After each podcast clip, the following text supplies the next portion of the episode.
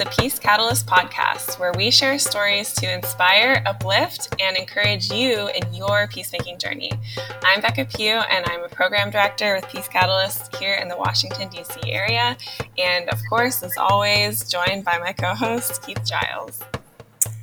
Yeah, uh, my name's Keith Giles. I'm also working with Peace Catalyst International. My wife and I, Wendy, work with them here in El Paso, Texas, working to bring Muslims and Christians together. And um, yeah, really excited for this podcast. We have a lot of great stuff that we want to cover. Um, but real quick, I want to say if you enjoy listening to the Peace Catalyst podcast, would you please do us a favor? Take some time to rate and review us on iTunes. It really helps boost our visibility and it encourages others to give us a listen as well. So thank you so much for doing that. And we have uh, our peace quote of the week. And um, this is one of my favorite quotes, actually. So, this uh, peace quote of the week is from one of my favorite authors. Her name is Anne Lamott. And her quote is this You can safely assume that you have created God in your own image when it turns out God hates all the same people you do. Mm. Yeah. So good. That one is very true. And it makes you think. I mean, the first time I read that quote, I, it does make you stop and think, yeah, wait a minute um, what about these people that I don't like, right? Mm-hmm. Don't, we, don't we believe that uh, God so loved the world and God, God's love is uh, for everyone, even people that aren't like me? And yeah, it's a, it's a really good quote because it, it kind of shocks you, but it also gets you to stop and kind of rethink the, that list of people you have that you don't like and uh, recognizing that we're called to love everyone and that God already loves everyone. Yes. Yeah. That's so good. And it's uh, my question though is like, because I, I wonder if we're in that space, that headspace of like creating God in our own image and, you know, having hatred or dislike towards certain group of people. It's like, how do we get that shock factor to like wake us up, you know? Because sometimes, um, yeah, we might not want, we might not, we might not want to see that kind of um, hypocrisy in ourselves. But yeah. yeah I think even just sharing a quote like this maybe could do it. um, yeah. I, I, I, had a similar, uh, probably riffing off of her quote. Um, that uh, was almost kind of like a, an addition to that was like something like um, God loves all the people you hate and He wants you to love them too. Uh, mm. It really just mm. begs the question too, like why, why, why are there people we hate? Right? I mean, right. that's kind of the problem that we hate yeah. anybody. Um, Mm-hmm. So, right. Yeah. God doesn't hate anybody. So, yeah. Yeah, exactly. And we shouldn't either. So good. And so fitting, I think, for um, the series that we're in, where we're interviewing Christian peacemakers who are pursuing shalom in their communities and walking out their peacemaking journey informed by their faith in Jesus, the God who loves everybody. Mm-hmm. um, and these conversations are so powerful because they help us to understand how we can change the world around us ourselves and become better peacemakers too. So, really excited to be. Um, yeah, talking to all these different peacemakers. Yeah, and we've had some such great conversations already in this series. Uh, I've really been loving it. A lot more coming up. And in today's episode, uh, this was a really, really uh, interesting conversation. Um, so we're interviewing in this episode Rachel Pieh Jones. She is a Christian peacemaker based in Djibouti, and um, she's the author of several books, including her most recent one called Pillars how Muslim friends led me closer to Jesus. And so uh, let's see what she has to say.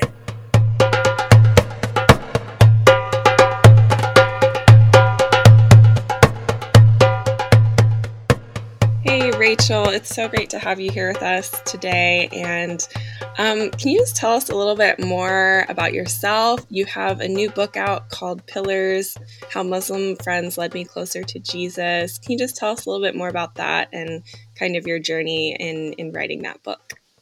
Sure. So, Pillars is the story of how 18 years in the Horn of Africa overturned everything that I thought I knew and understood about life and faith and so this book is a story of all those 18 years. Um, I write about how everything from baby showers to death threats, wedding celebrations to assassinations, um, exploring Islamic practice and wrestling with my own faith and doubts through all that stuff.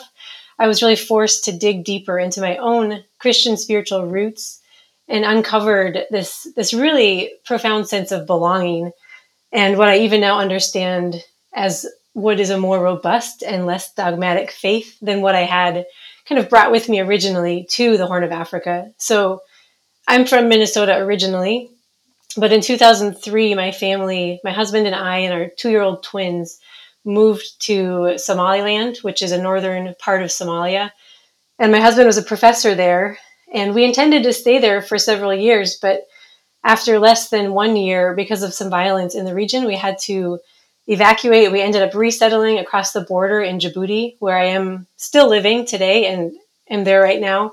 And um, we're still involved in education. But all those years of being a Minnesotan, a Christian, American, you know, but now I'm surrounded by Somali Muslims, really transformed um, how I think about faith, my own faith, and how I live my life. And and so yeah, the book is is that story.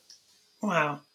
So uh, Rachel, I'm I'm curious if you can give us a little bit of um, like you said that these experiences, which sound amazing um, and, um, and and phenomenal, um, what what were some of your assumptions that uh, that you had initially that these experiences helped you to kind of reconsider in terms of your faith and the way you saw yourself and others and things like that?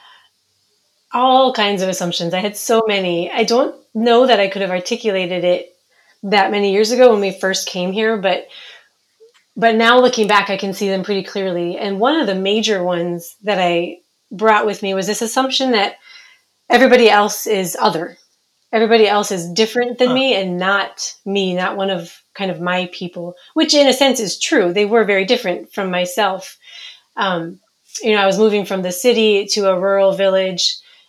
All these things about being a Christian versus being a Muslim, American, Somali. You know, I was, they were others, and I was other to them. But, but it was kind of a way of building up this barrier between us instead of seeing them as people of faith or as people, um, you know, focusing on developing their family and building their nation Somaliland was this is still a breakaway republic from southern Somalia, and they're really developing in terms of peace and education, and and so I had just sort of set myself apart in a lot of ways, and so that assumption that um, that I was kind of the normal person, if that makes sense, and everybody else was yes. different. Uh, obviously, that got completely overturned when I became clearly the different person, and um, and I realized that a lot of the ways a lot of the language that I use around faith is, in a sense, negating other people. So, in my Christian experience, I talk about Christians and non Christians, or believers and unbelievers. And so, everybody who wasn't me was this sort of not something, if that makes sense. And then I mm. became yes. the not something. So, I would walk through the town, even still today, when people see me sometimes one of the words they use to refer to a white foreigner is infidel.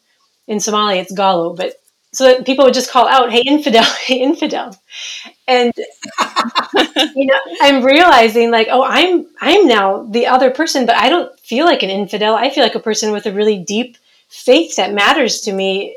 It's one of the most foundational things about me, and so it was very jarring and almost offensive in a way. And then, of course, I realized that's how I was referring to other people as as something negative or not, you know, not a person of faith, not a person that I could engage with.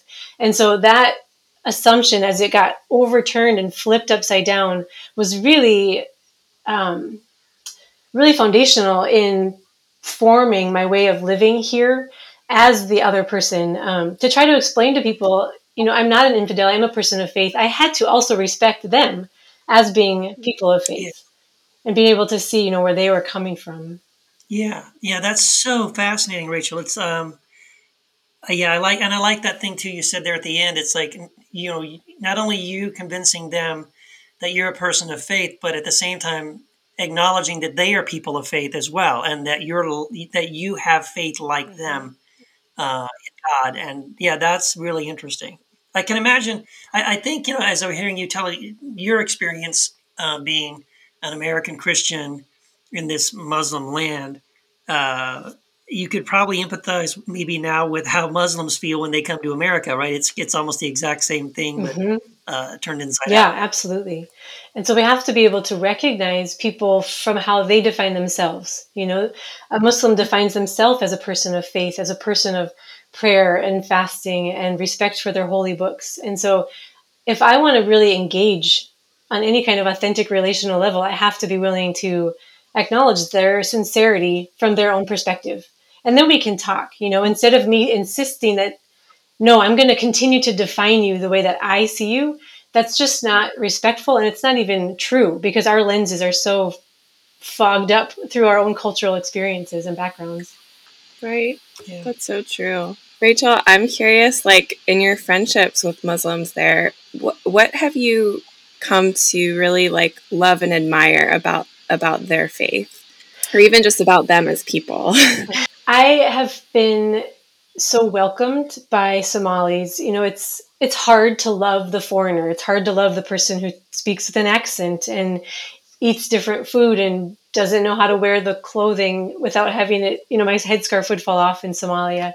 You know, and so so to love the person who's different and kind of fumbling around culturally is really a challenge. And so the people that welcomed me warmly and who sort of took me under their wing and shepherded me into culture and into how to cook here and how to you know go to the market and how to help my kids transition. They just were so um, immediate and warm with their welcome. And and they have great senses of humor. I think i've just been really i'm really thankful that the women in particular who have been around me are quick to laugh and even at themselves and at me mostly at my fumbling mistakes but but that ability to laugh and make a joke of things that could sometimes be really challenging or scary even um, i'm really thankful for that. So that's my specific friends. In terms of things that i've really loved that i see about their faith one of the aspects that's really different here to my experience in the us is the communal nature of faith. And so when Somalis are fasting, they are very vocal about it. They're community oriented about it. So they'll encourage each other. They'll say, Hey, are you fasting today? How is it going? Are you tired?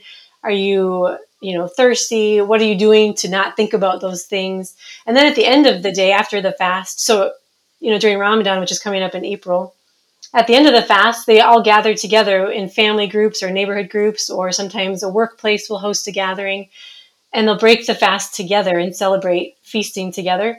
And so that aspect of community practice of faith, I think, is really beautiful. And so it plays out in other ways too, in terms of prayer.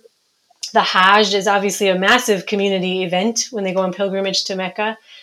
Um, and so my own faith has been very individualistic. And so part of that is cultural, part of that is my evangelical background of you know, we take things that Jesus would say, don't let your right hand know what your left hand is doing. Or when you pray, go into your, your room, you know, and the Lord God will see you, what you do in secret.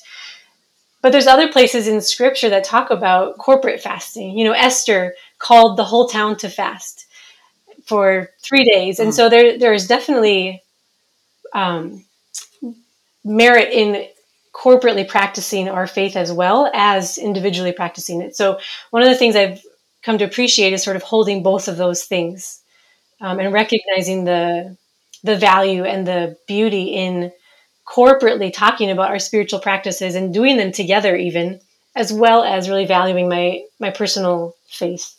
Yeah, that's beautiful. Yeah, that's wonderful.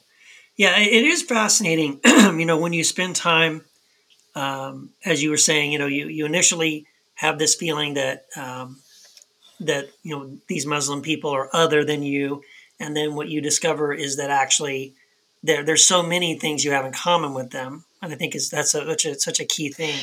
Um, and then um, and then also then recognizing there's so much actually we can learn from them. Like as you just were saying, you know, there's so many things that they do in their the way they care for one another, the the communal nature of the way you know they they uh, are concerned with one another mm-hmm. in their in their practicing of their faith and their fasting and things mm-hmm. like that and um, that's beautiful i think that is very helpful because uh, otherwise yeah we, we we tend to come into situations like that assuming uh, we have all the answers uh, that something's broken with them we're, we're there to fix it and mm-hmm. rather than coming in, in a place of humility and saying well, I, there's a whole lot I could learn from them. Um, I'd like to clarify, or just I think add some depth to that too, in that I don't mean that we're all the same in terms of, um, oh, you know, Muslims and Christians are all just raising families and trying to do our work. I don't want to minimize the things that are different, you know, but but what I do mean is that there's there's value in connecting and, like you said, learning from each other and being open to what I can learn from the other person's experience. Um, but yeah, I I think at the same time, it's important to recognize that there are differences, you know, and sometimes we can try to dumb those down or ignore them. And it, it kind of becomes like a wishy washy sort of conversation or practice of faith. But, but when we really embrace what we love, I think, about our own religious practice, I think that we're able to connect more authentically and even more deeply with people of another faith over the difference.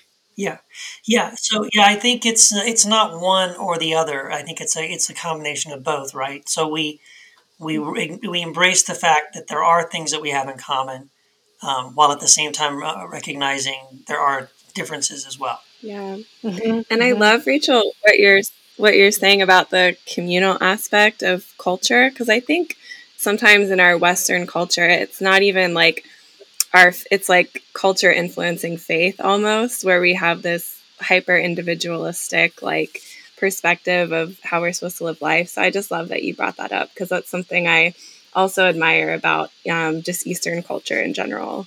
Mm-hmm. yeah that was really obvious when i had i had a baby born here and i had twins that were born in the united states. And so when the twins were born i had this idea as an american that i have to do this by myself like I'm really independent and I can handle this. And I absolutely could not handle twins. I didn't know what I was doing.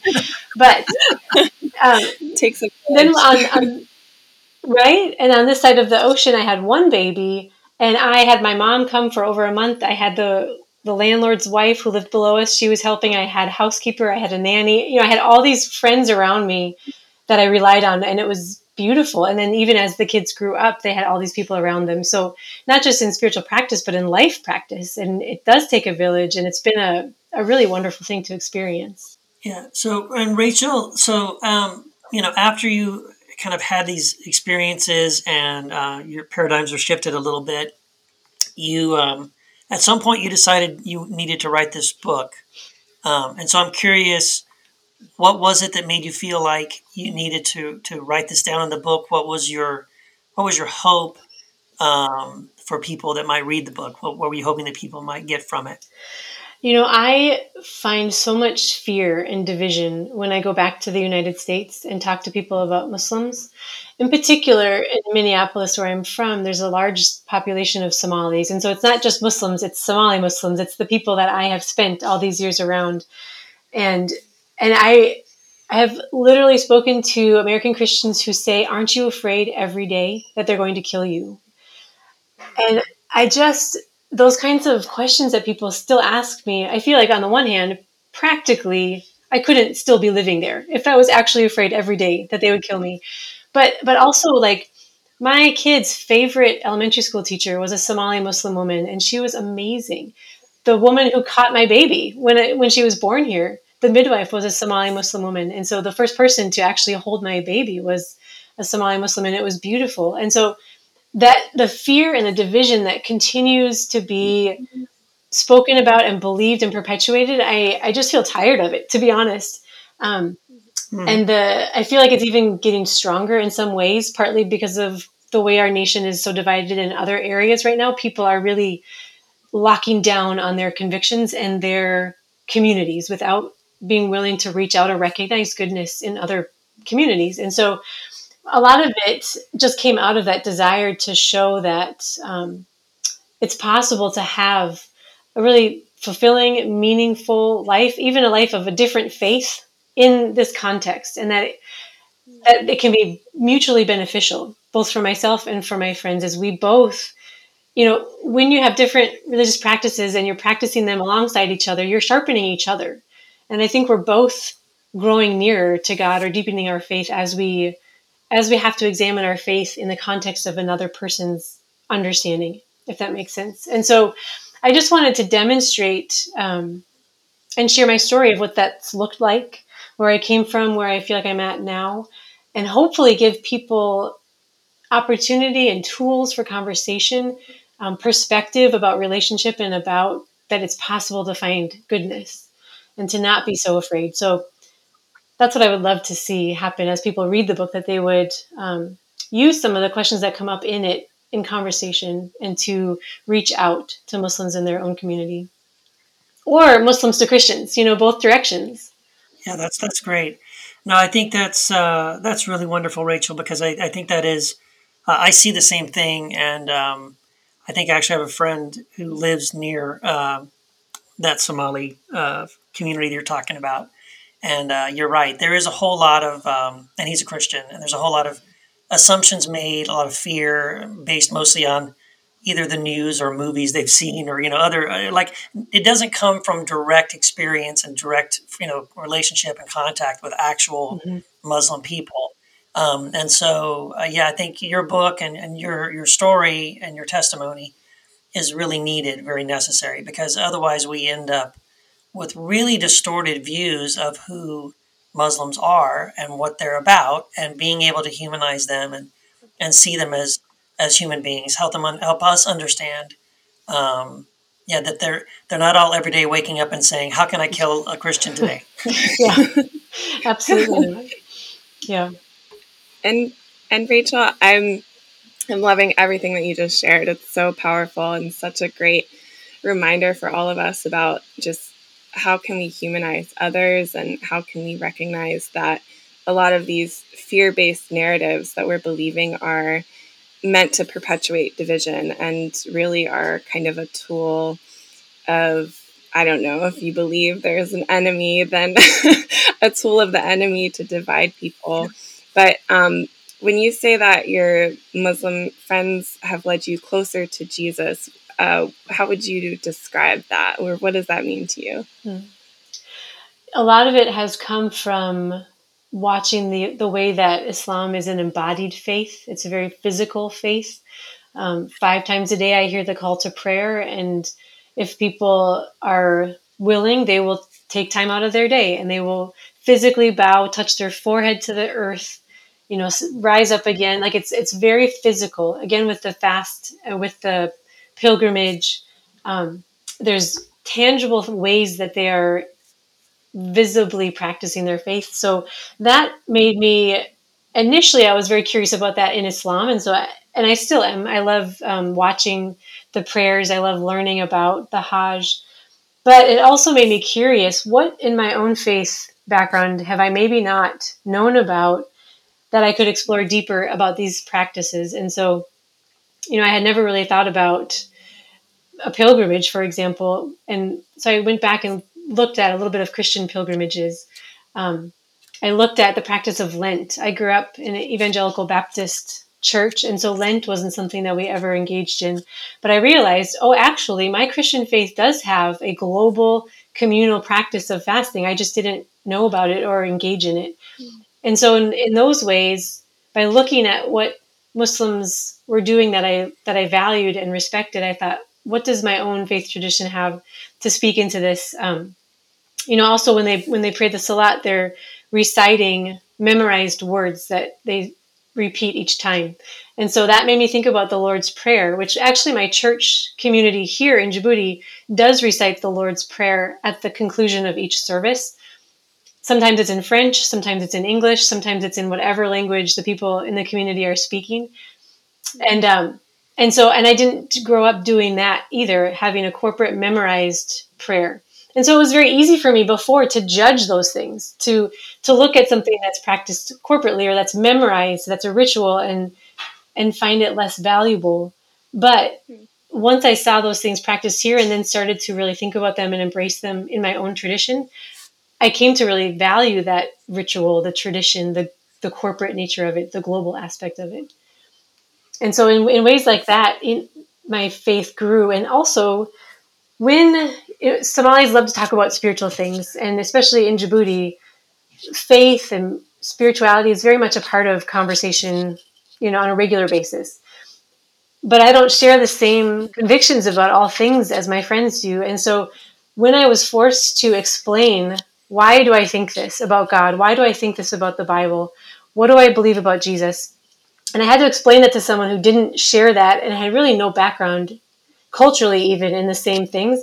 I had to look back at those things and be able to articulate it better. And so it forced me back into the Bible, back into my tradition to study it even more and be able to articulate it and appreciate it in deeper ways. And so in those ways, I just felt like I continued to experience Jesus in fresh ways and then was given practical tools for embodying my faith. That's incredible.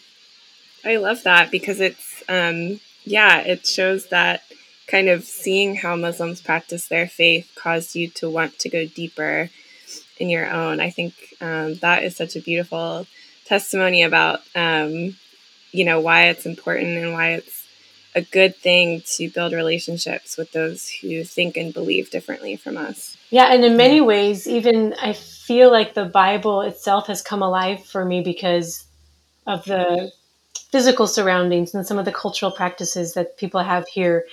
I think the United States is probably as far away from the culture of Jesus's time as you could get in terms of compared to here, anyway. And so, some of the ways, um, you know, I can look at a nomad walking with their sheep, and I can picture Jesus going after the lost sheep and leaving the 99. Um, and so, some of the ways, the imagery of the Bible have really come alive. Yeah, that's a great point. Um, I think sometimes because uh, if we're American and we're Christian and we we we can begin even reading the Bible to sort of uh, Americanize in our imaginations some of the things we're reading about, or find it difficult to really relate to some of the uh, the things that you know that aren't like American culture. So I could definitely see how being in that environment suddenly, yeah, you can see the parables that Jesus tells and you know the just even the, the lifestyle of the people at the time of jesus it's a lot more similar as you said to what you experienced there uh, in somalia than maybe what you would say in minneapolis. Mm-hmm. so do you um, rachel what what words of advice would you have for other christians christians who may be listening to this podcast?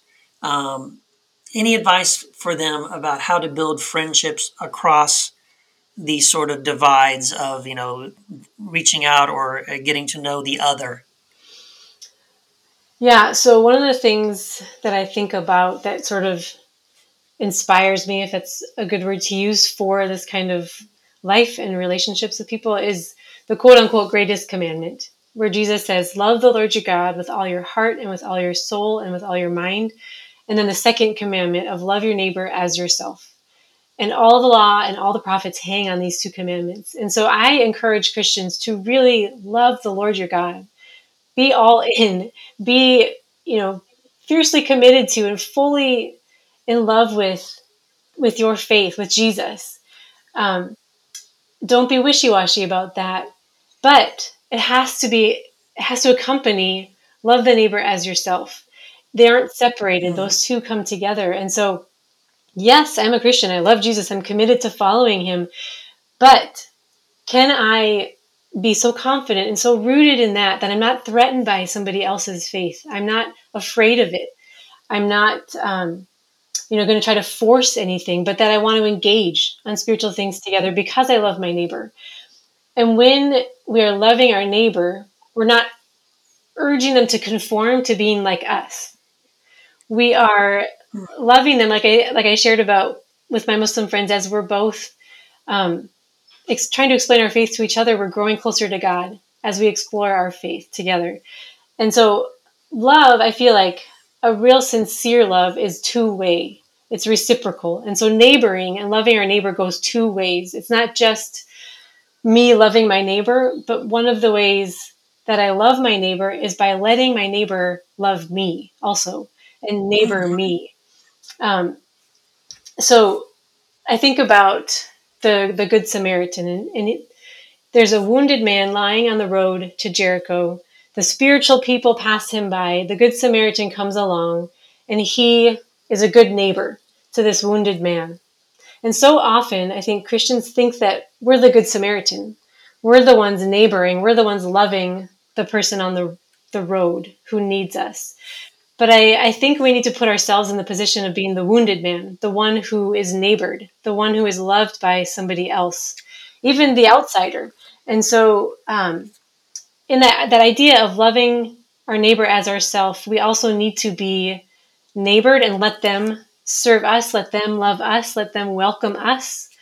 And in that way, we're returning the love back. Like it's a it's a circle that goes around, if that makes sense. Um, you know, when mm-hmm. someone when someone does something loving for us, we want to respond with, you know, hugging them or thanking them or in some way returning the love back to them. And so, in terms of being able to or willing to love a Muslim or develop a relationship with a Muslim or a Christian if you're a Muslim, um, I think that thinking about ways that we can let them serve us, thinking about ways that we can love them well, all under this umbrella of of really being committed to our own faith and loving God. Um, that's I'm, maybe that doesn't sound very practical, but but to me it is. I think developing our own faith and then reaching out no, I, in love to others and letting our needs be known also. No, I love that actually. You know, I, am so glad you said that because that, that's actually something um, I feel like God has been showing me as well. Um, you know, the, we focus so much on, uh, you know, the importance of, you know, Jesus saying, you know, we should love God and, and love others. But uh, what I started recognizing was that if I don't allow God to love me, and if I don't allow others to love me, I'm kind of breaking that cycle. Like, um, I, in other words, I'm not allowing you to keep that command to love me if I don't allow, if I don't learn how to receive your love. And so that's one of the hardest things I think for us is um, learning how to receive love well. And, and that, that's a wonderful, wonderful discipline. I think that's wonderful advice. Yes, you said it very well. Yes. I'm helping you fulfill that command. Yep.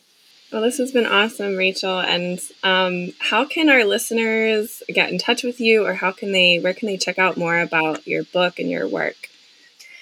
So my website is my name. It's Rachel Pieh Jones, Pieh with an H at the end, rachelpiehjones.com. And I'm on all the social media, Instagram, Facebook, Twitter with that same handle. And so you can find me there. The book is for sale um, via Amazon and via Plough Publishing.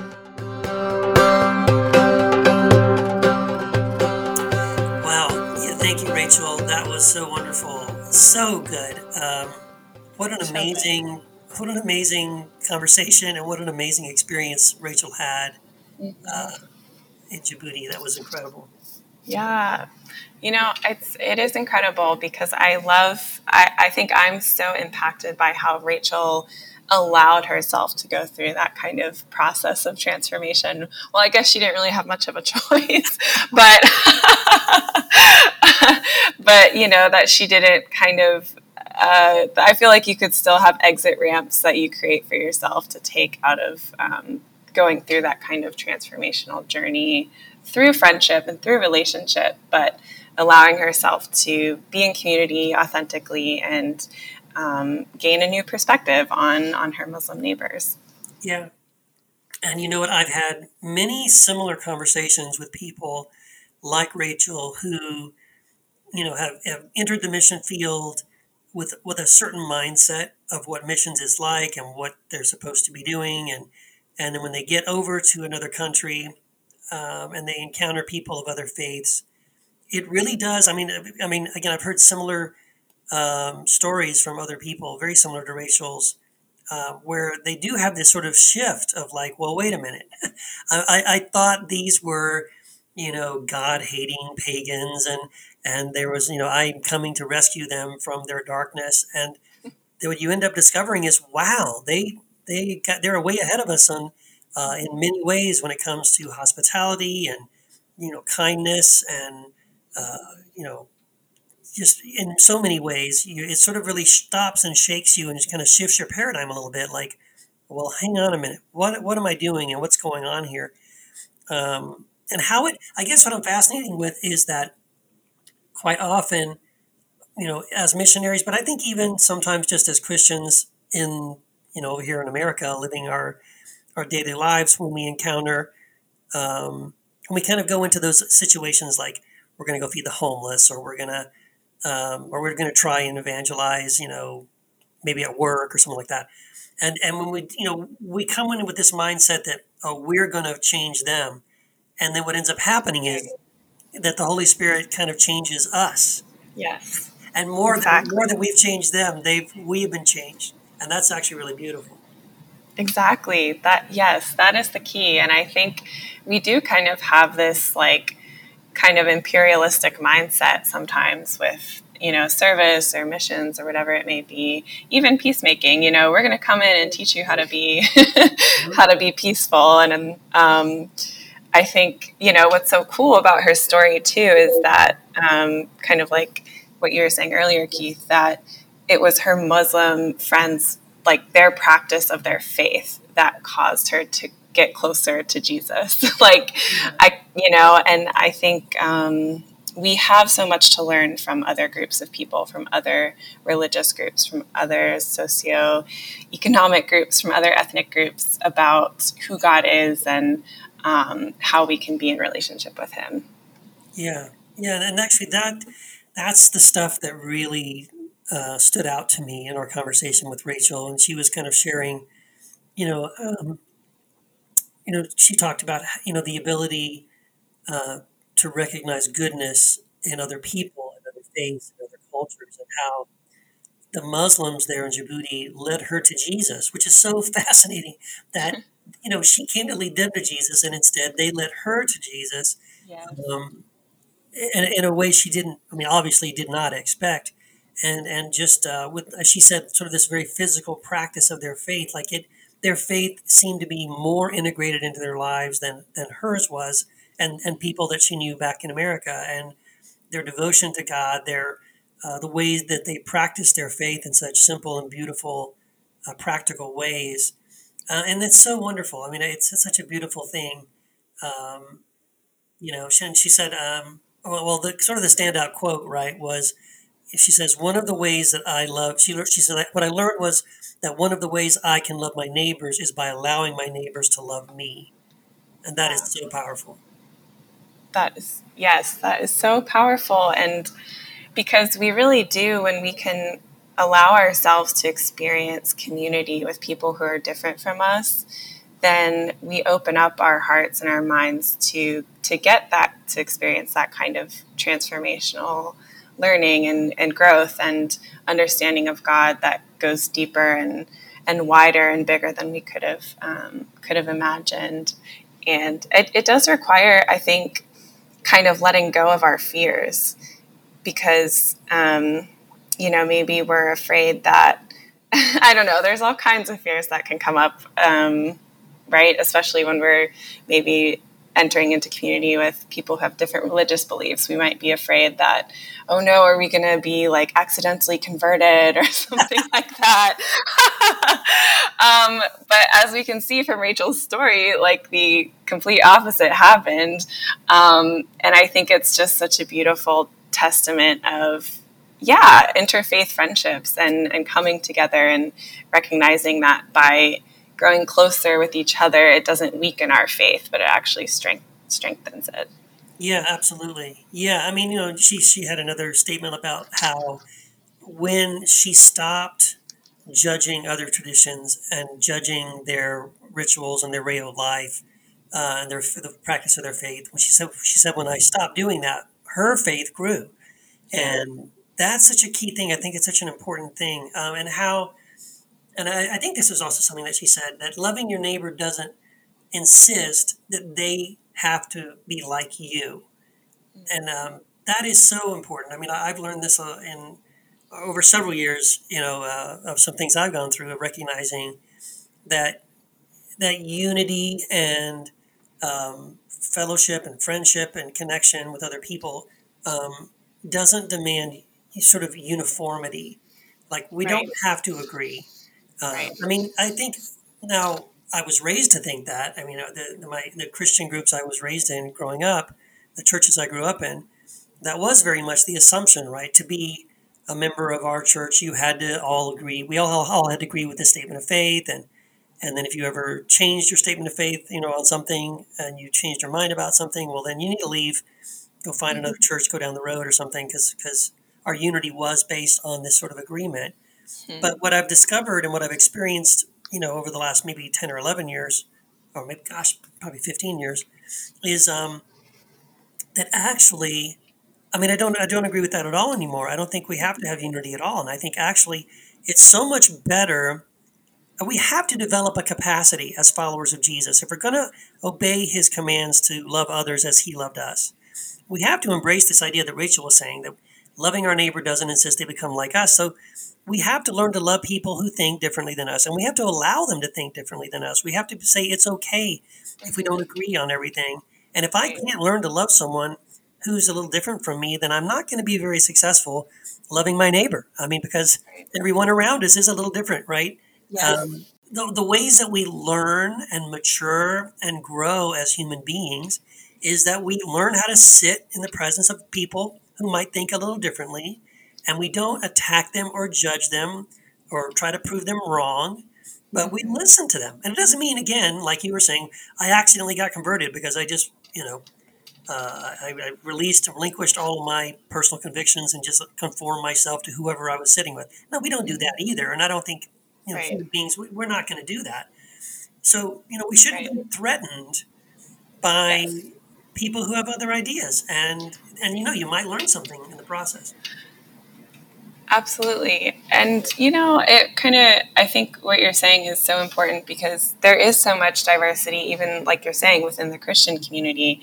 And if we were to kind of try to become, I think that's probably a lot of the issue actually with, um, like the big C church is trying to achieve uniformity mm-hmm. as opposed to unity. And you know, our Peace Catalyst uh, president and director, um, Martin Brooks, always makes that distinction that unity is looks different than uniformity. Uniformity is trying to all be the same, and like you said, be in this boring. Um, kind of hell where everyone thinks the same way but unity is actually different people you know having different ideas different um, theological persuasions and still being unified in this idea of God created everyone in his image and, and loves everyone and therefore, you know, calls us to love everyone as, as ourselves. And so how can we, um, how can we have unity in that, um,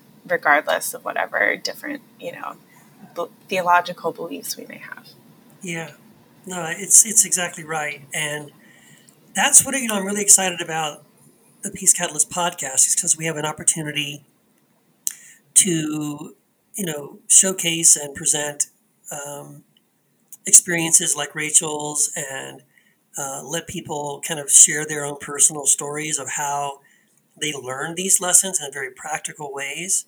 Um, they allowed the Holy Spirit really in those situations to um, very gently soften their heart or change their mind or open their eyes, however you want to express it, um, about some of these uh, assumptions. And in, and in doing so, as Rachel says, um, it actually ends up strengthening your faith in Christ in, in the process. And you start understanding a little more of like, oh, okay, I think this is kind of what Jesus meant, you know, when you can kind of now understand like, this is why Jesus, you know, uh, went out of his way to go through Samaria and sit and talk to the Samaritan woman, even though Jewish people and Samaritan people were uh, at odds with one another and didn't like each other. And um, right. and so you see him modeling this, uh, you know. And then when he does have a conversation with a Samaritan woman, it's one that's filled with with grace and compassion, um, and and and yeah. So and it ends up impacting that whole village. But it's um,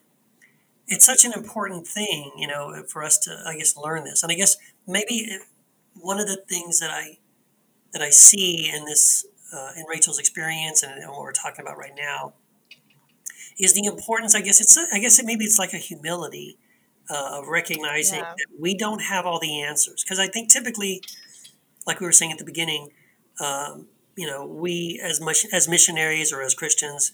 Uh, we tend to go in to fix people or change people. We got the answers, and we're going to change them, and and that's kind of um, I know we don't intend it to be. We, we don't we don't maybe realize it is, but it's a little um, arrogant. And yes. and then what we end up in we end up in these situations again. Well, I really believe the Holy Spirit puts us in these situations where we are suddenly humbled, and we were like, oh, wait a minute, oh my gosh, I guess I don't have all the answers. I guess I have something I could learn from them. Right. And um, again, that goes back to that quote of, um, you know, loving your neighbor. Uh, one, of, one of the ways you love your neighbor is about allowing your neighbor to love you. But again, that you it, it's opening yourself up.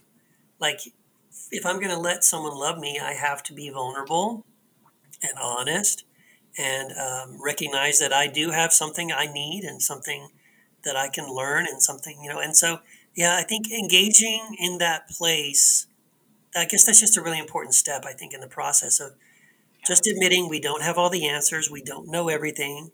Um, we have lots to learn from other people. And if we can get to that spot, then we shouldn't be surprised if we do learn from other people. yes, exactly. And, you know, it's like, that requires faith. I think that grows our faith and stretches our faith. And I think that's the kind of yeah the kind of you know great faith that we can that we can have that we can practice when we're going out of our comfort zone um, to to love and be loved by our, our different neighbors yeah yeah and you you a minute ago you had said something about fear and um, that's also something rachel uh, recognized so she goes to djibouti she has this this experience. She's has her paradigm shifted. She realizes, wow, these people uh, are leading me to Jesus as I'm allowing them to love me and and embrace me as someone from the outside.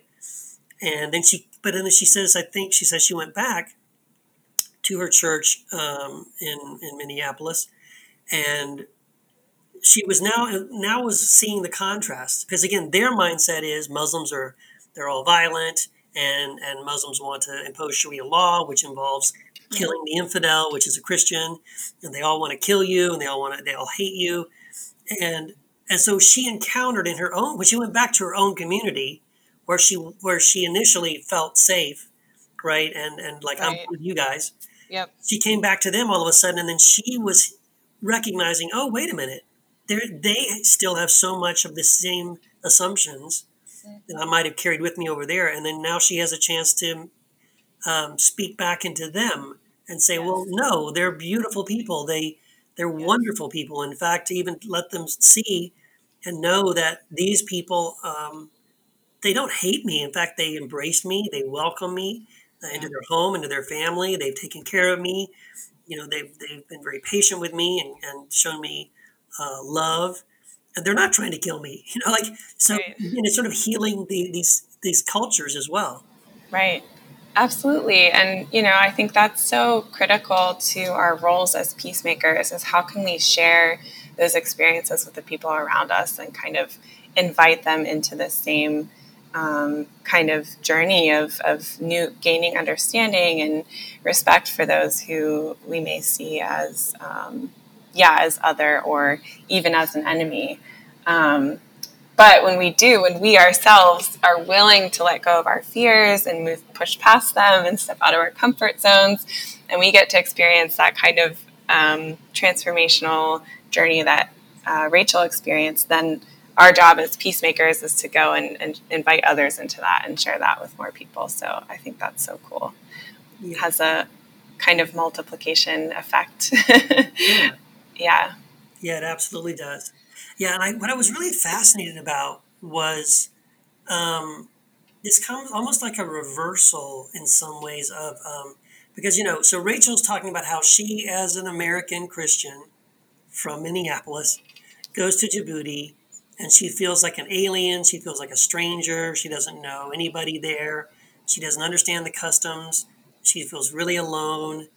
And um, and then what really blessed her and, and helped her, and it was even part of this transformational process she under, underwent, was this the, the incredible sense of welcome that she experienced from the Somalian people there, who were Muslims, right? And that, mm-hmm. um, you know, I think she says they they were able to love someone who was different, and it made me think, wow, it's like when you experience now that going in. So you as an American Christian go into a Somalian um, Muslim culture, you you know what it feels like to feel different and and yeah. strange and and uh, confused and unwelcome. Right. And then how desperately you need that to be welcomed and to be accepted and all that. And then you experience this beautiful welcome from the Muslims there. And and then now all of a sudden it's like, huh, I wonder if that's how Muslims in Minneapolis feel. mm-hmm. right. right. Back where I'm from. So and and obviously they must feel that because like, you know, when you go and talk to Christians there, they're telling you that they think Muslims hate them and want to kill them and blah blah blah. And so it's like wow, we, we as a culture, if you expand it, right, kind of expand it beyond Rachel's individual experience to like just sort of groups of Muslims now in America, they feel just the way she did when she was in, in, in Djibouti.